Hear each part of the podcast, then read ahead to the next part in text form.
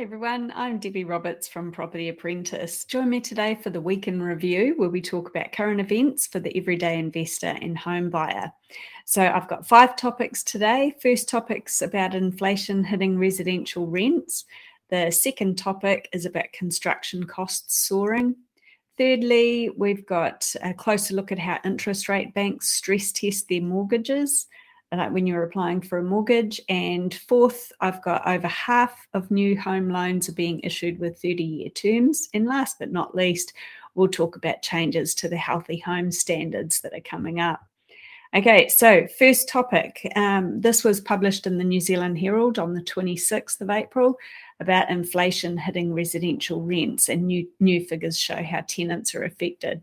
So, Trade Me data showed a uh, rising inflation affecting residential rents, recording the national median rent up 7% nationally uh, over the last year. So it's now the average, uh, the median rent is now $575 a week. And that was uh, the March stats. Renting's become increasingly difficult as people need to spend more and more money for their essentials, including housing costs, you know, like with inflation. The largest growth in median weekly rent is in the Taranaki region, which is up by 18% annually to a, a median of $530 a week in that area. The most expensive areas to rent, the most expensive median rents are 650 bucks a week in North Shore in Auckland, Rodney and Papakura. Bay of Plenty median weekly rents rose by 9% per year to $600 for the first time. I mean, this is not a good story here. They're increased right across the board. Manawatu and Whanganui median weekly rents also fell into the new bracket of $500 a week for the first time, and that marks a 14% annual rent increase. In the Waikato, we've got median weekly rents reaching 520 bucks, which is an increase of 7% annually. In Auckland, it was a little bit more subdued, where rents rose 3% annually to a, a median weekly rent of $610 so there was a separate article published in January 2022, which showed that South and West Auckland were also cited as having the fastest rent increases for one bedroom properties. I'm going to come back and talk on that point a little bit uh, later on.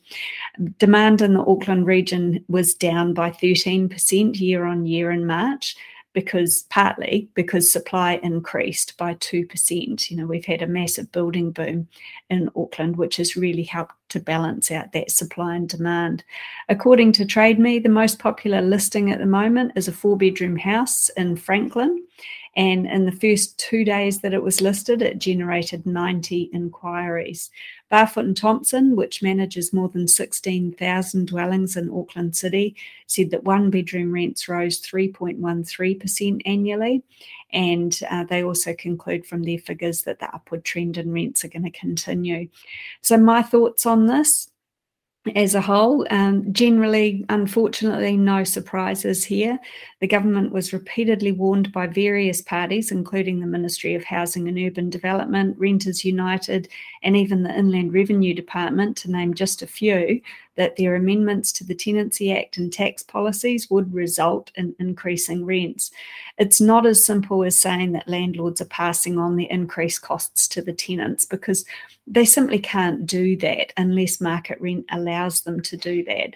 So, what causes the increase in prices, whether it's you know groceries or whether it's rent, is that imbalance between supply and demand. So, you know, we've got a shortage of rental properties available in New Zealand, and government policy has has just been making that worse. Unfortunately, they've literally prioritised first home buyers over the sector of the market that needs the most help, which is the tenants.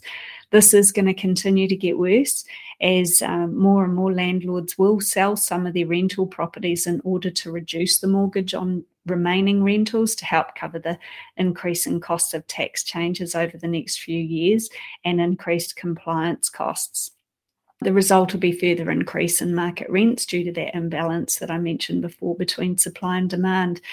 We are going to start seeing more overcrowding in rental properties, which has got significant impact in lots of different areas, particularly in health and increased demand for rental properties with higher numbers of bedrooms as families and friends move in together to try and reduce their living costs.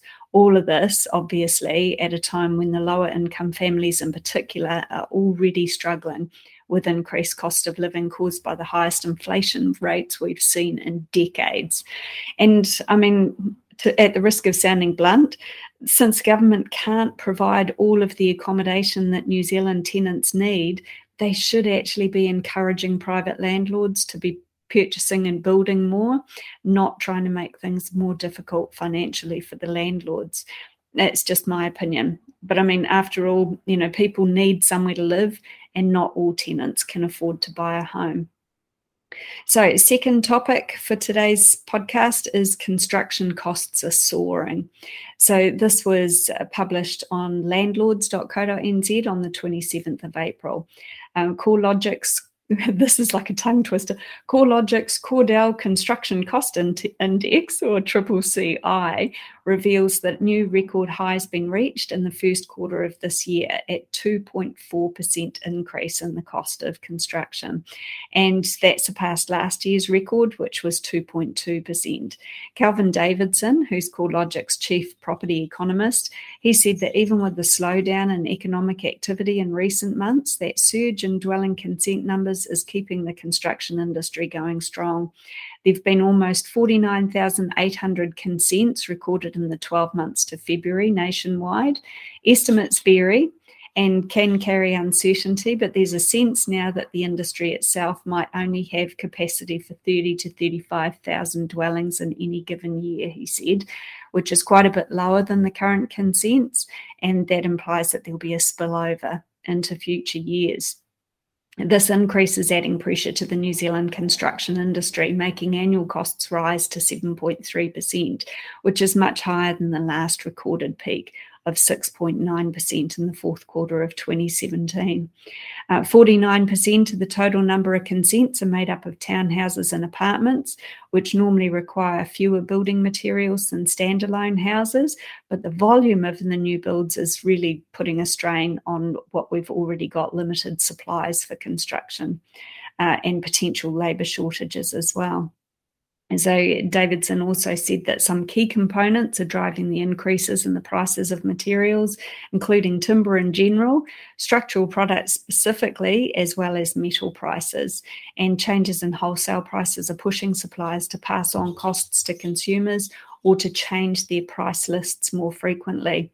Wage costs are also increasing in the house building industry as firms are working to full capacity. So, um, Davidson went on to say that the present state of the construction industry and high mortgage rates will continue to discourage some buyers from purchasing new builds and renovating existing properties for the time being. Uh, he said that should the number of consents dwindle, it'd still be unlikely for the construction index to decrease because construction completion delays and shortages will continue throughout this year. And the number of consents in the pipeline will keep builders busy for some time yet. And some effects of home building pressures include longer completion dates and product substitution or downgrading the build specs in order to keep the prices similar to the original price that was quoted to the purchaser. Uh, Davidson said he wouldn't rule out a period of double digit cost inflation in the next year due to the impact of the Ukraine Russia situation on fuel and global shipping. My thoughts I think you can expect to see more builders go into liquidation as developers fail and as developments fail to get off the ground due to a lack of pre sales. Um, bank lending will start getting pulled from developers as well as from home buyers. Uh, and as demand for properties continue to drop due to rising mortgage interest rates and reduced ability for those buyers to obtain lending to purchase. So, buying off the plan with extended completion dates that just becomes even more risky for the purchaser. So make sure that you proceed with caution. Talk to your financial or mortgage advisor and please do your homework on the developer including getting your lawyer to check the contract before you sign on the dotted line. Uh, we've spoken to several larger cashed up developers recently who slowed down their developments about a year ago in anticipation of these smaller developers falling over at this point in the cycle. And the idea behind that is so that they can scoop up those unfinished projects at a fraction of their usual price, ready to be completed when market demand increases again. So, if you want to learn more about um, property and property investing, then feel free to join me at one of our free beginner's guide to property investment events. We have them available online or in person in our in our office in Ellerslie in Auckland. So check us out on propertyapprentice.co.nz for upcoming dates and register today. Third topic for today is an article that was published on interest.co.nz on the 25th of April. A closer look at how the interest rates banks use to stress test mortgage applicants are due to rise and possibly be set by the Reserve Bank. So, what's currently happening is that banks are increasing their test rates in accordance with rising interest rates to make sure that people that apply for mortgages today can still service their debt if the interest rates continue to increase. So, um, what most of the banks at the moment are testing your ability to pay the mortgage at interest rates of six and a half to seven percent, and they've been doing that for quite some time now. So, if you've if you've purchased a house in the last couple of years, chances are the banks were testing your ability to pay that mortgage at a much higher interest rate than what you actually locked in. Today, they're testing between six and a half and seven percent, even though today's interest rates are, are a lot lower than that at the moment. So test rates are likely to increase further along with the mortgage rates and the OCR. The Reserve Bank data shows that the buffer between the average one year mortgage rate, which is currently 4.1%, and the average bank test rate sat at about three to four percentage points between 2017 and 2021. And similarly, the buffer between the OCR, which is currently 1.5%, and the test rate, that hovered at around six percentage points between 2018 in 2021. The Reserve Bank expects the OCR to peak at 3.4% in this tightening cycle. Many economists are predicting that the interest rate cycle will peak by 2024, if not earlier, and we'll see interest rates of approximately 7 to 7.5%. But it's important to remember that these are all simply educated guesses. Nobody actually knows what or when this will happen, but it does definitely pay to plan for it. Okay, so you know, talk to your mortgage advisor about interest rate averaging, you know, spreading your expiry dates, all that sort of stuff that I've talked about quite a lot recently in the media. The Reserve Bank of New Zealand Financial Stability Report is due out on May the 4th, and that's going to be one to watch out for uh, because they're likely to outline further plans around setting a minimum test mortgage rate for banks and or establishing debt to income restrictions. There's actually already at least two banks who currently use debt to income restrictions. Uh, but the introduction of a minimum test rate could happen between April and June, while DTI, which is the debt to income restrictions, that might be imposed by the end of the year.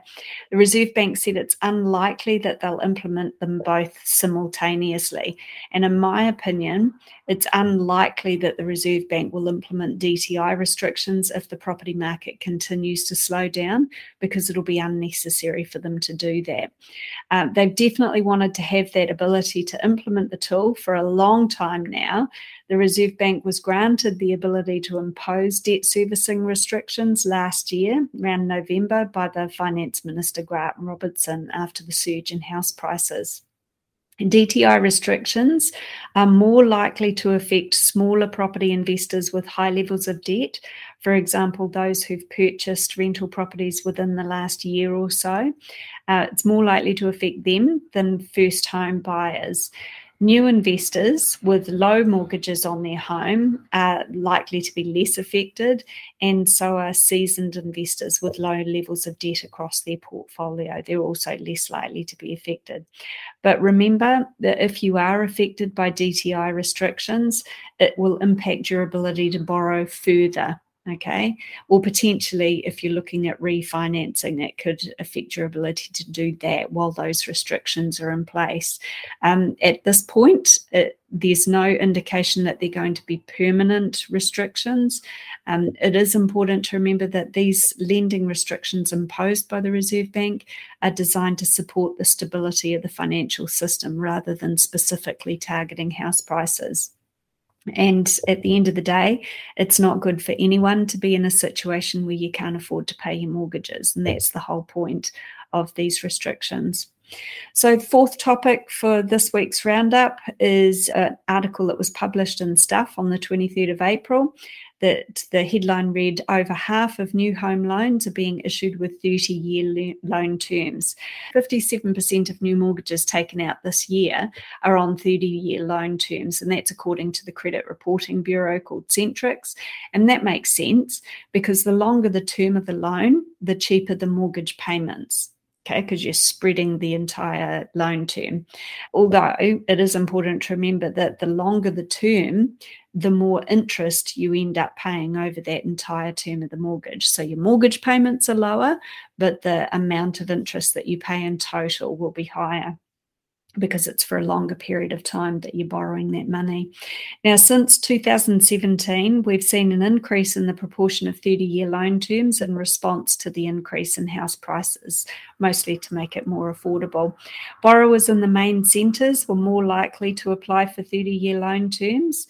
Um, most number of 30 year home loan borrowers were found in Auckland, that was 60%, and Wellington, which had 55% of home loan borrowers at 30 year terms. 30 year loan terms are also more common amongst first home buyers, which also makes sense because the older you get, the closer you get to retirement age, the shorter the loan terms that banks are prepared to lend to you.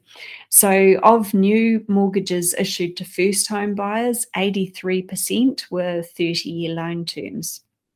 Now, if you're struggling to pay your mortgage with rising interest rates, some banks might allow you to put your mortgage onto interest only repayments or reintroduce mortgage repayment holidays or allow you to refinance back out to 30 year loan terms. However, make sure that you talk to your mortgage advisor about the pros and cons before you decide to do this. And um, mortgage stress is likely to increase as interest rates go up, but unemployment levels remain quite low. So it's unlikely that we're going to see massive numbers of homeowners that are going to be forced to sell.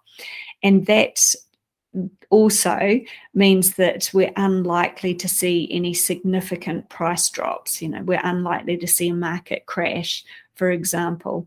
Now, forced sales and mortgagee sales that's something that nobody wants to see happen. You know, lenders don't want to see it happen. Borrowers certainly don't want to see it happen either.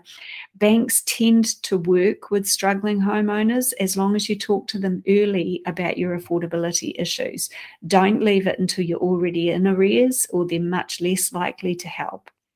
If you're worried about your affordability, get in touch with your mortgage advisor as quickly as you can. So early in the piece better to do that earlier rather than later.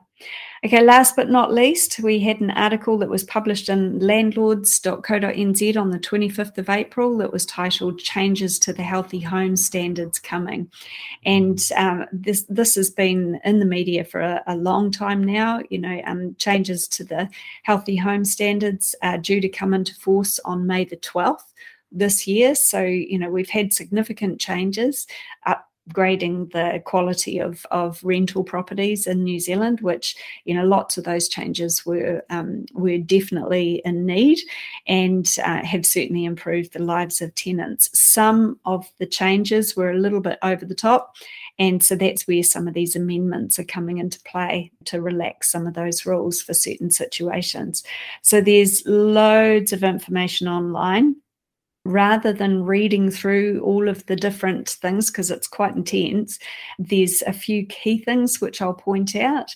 Uh, updates to the heating standard allows new homes that are built according to the 2008 building code requirements for insulation, glazing, and apartments to have smaller heating devices now because they're more heat efficient um, than before. You know, they were previously lumped in with properties that were built in the 20s, for example. So now it's a bit more realistic. Um, and private landlords who've built new homes according to the 2008 building code, they'll get an extended deadline to meet the heating standard. So their 90 day compliance period doesn't start until six months after the changes come into effect, which gives them a grace period of up to nine months. Now, properties that have got energy efficient technologies also have got a bit more flexibility by the government as well. So, if you want to um, find out more about the Healthy Homes Standards and the amendments to the Healthy Homes Standards, just Google Healthy Home Standards and click on um, one of the links that will take you through to the Ministry of Housing and Urban Development website, uh, which has got all of the information about the upcoming changes. And also, the Tenancy Services website has got lots of information about the deadlines and things like that. It's really important that as a landlord, you understand the potential implications for non compliance because they can be significant. So, you need to make sure that your rental properties are compliant by the deadlines and, um, and understand the requirements there. If you've got a property manager, looking after your rental properties, make sure they're across it for you. Okay, so you need to manage your manager. All right, so hopefully you enjoyed this week's review, and I'll look forward to seeing you next week or earlier if you want to join me at one of our free events. Go to propertyapprentice.co.nz and I'll see you there.